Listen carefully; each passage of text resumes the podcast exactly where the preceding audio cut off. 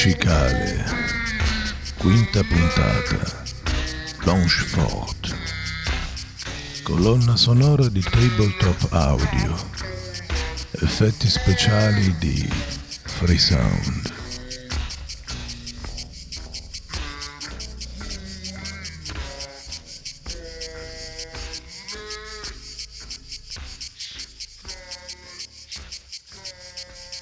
Io e Angela ci sposammo il 7 ottobre del 2006. Fu una festa di matrimonio memorabile, così memorabile che saggiamente avevamo programmato di partire per il nostro viaggio di nozze non il giorno dopo, ma quello seguente, altrimenti Dio solo sa in quale parte del mondo saremmo finiti.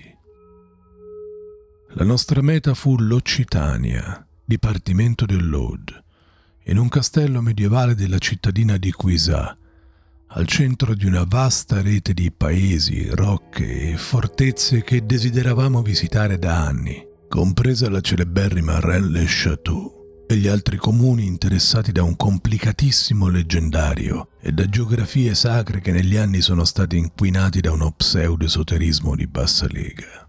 Da un lato tutto ciò ha fatto la fortuna turistica della regione, dall'altro però rende difficile giungere nei giusti luoghi, separare le verità storicamente documentate dalle invenzioni più bislacche, fare la propria strada senza incrociare quella dei parvenus sulle tracce del ridicolo codice da Vinci. Noi però ci riuscimmo, anche troppo. Non ve la voglio far lunga, anche perché sarebbe lunghissima. Vi basti sapere che visitammo antichi castelli abbandonati immersi nelle nebbie autunnali, desolate fortezze dei Catari, chiese segnate da una simbologia quantomeno bizzarra, per non dire eretica, remoti vigneti dove si coltivano uve arcaiche e si fermentano vini dai sapori del tutto inidonei per il mercato. Delle località del turismo di massa presenti nella regione ne vedemmo solo un paio, tra cui immancabile Carcassonne, che è bellissima, ma talmente ingolfata da visitatori che nemmeno nel giorno di violenta pioggia in cui vi arrivammo ce la riuscimmo a godere come avremmo voluto.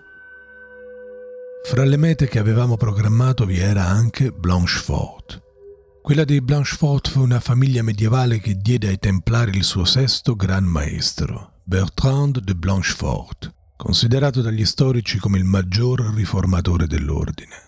Il castello a vita dei Blanchefort, o meglio le sue scarne rovine, biancheggiano fra i monti nei pressi di Rennes-les-Bains, poco distante da Rennes-le-Château e Cuisat. La guida che avevo consultato parlava di un sentiero boschivo ben tenuto che vi conduceva. Commisi però un errore di valutazione di cui vi dirò fra poco. Arrivammo a Rennes-les-Bains verso le due di pomeriggio, consumammo un rapido pranzo in un bistrò e poi cercammo il sentiero che dalla cittadina si tuffa nei boschi.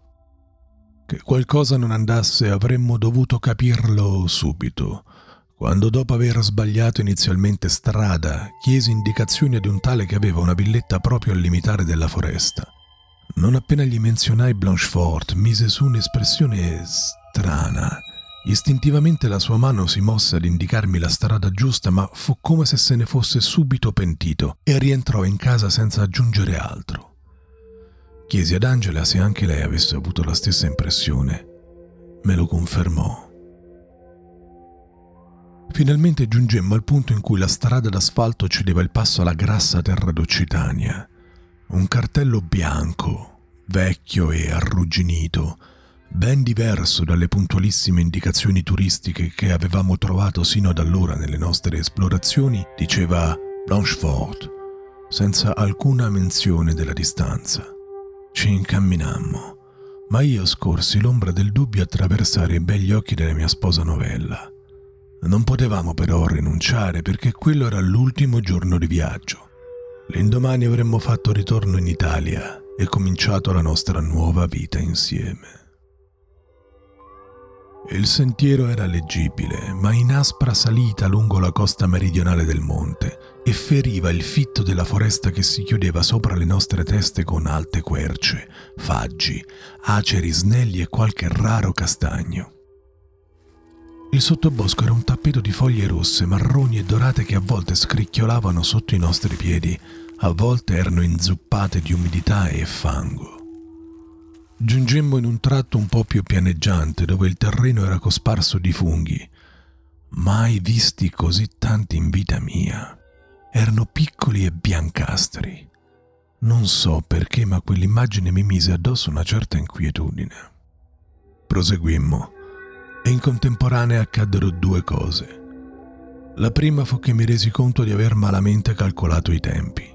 Eravamo circa a tre quarti del cammino, stimai, ma l'autunno accorciava le giornate. Fu allora che capì che saremmo arrivati alle rovine di Blanchefort al tramonto e che anche se fossimo tornati indietro subito, il buio ci avrebbe colti lungo il tragitto. Poi le cicale cominciarono a cantare Lanciai uno sguardo ad Angela, ma mi parve distratta da qualcosa. Le chiesi cosa fosse e lei mi disse che da un po' aveva la sensazione che fossimo seguiti.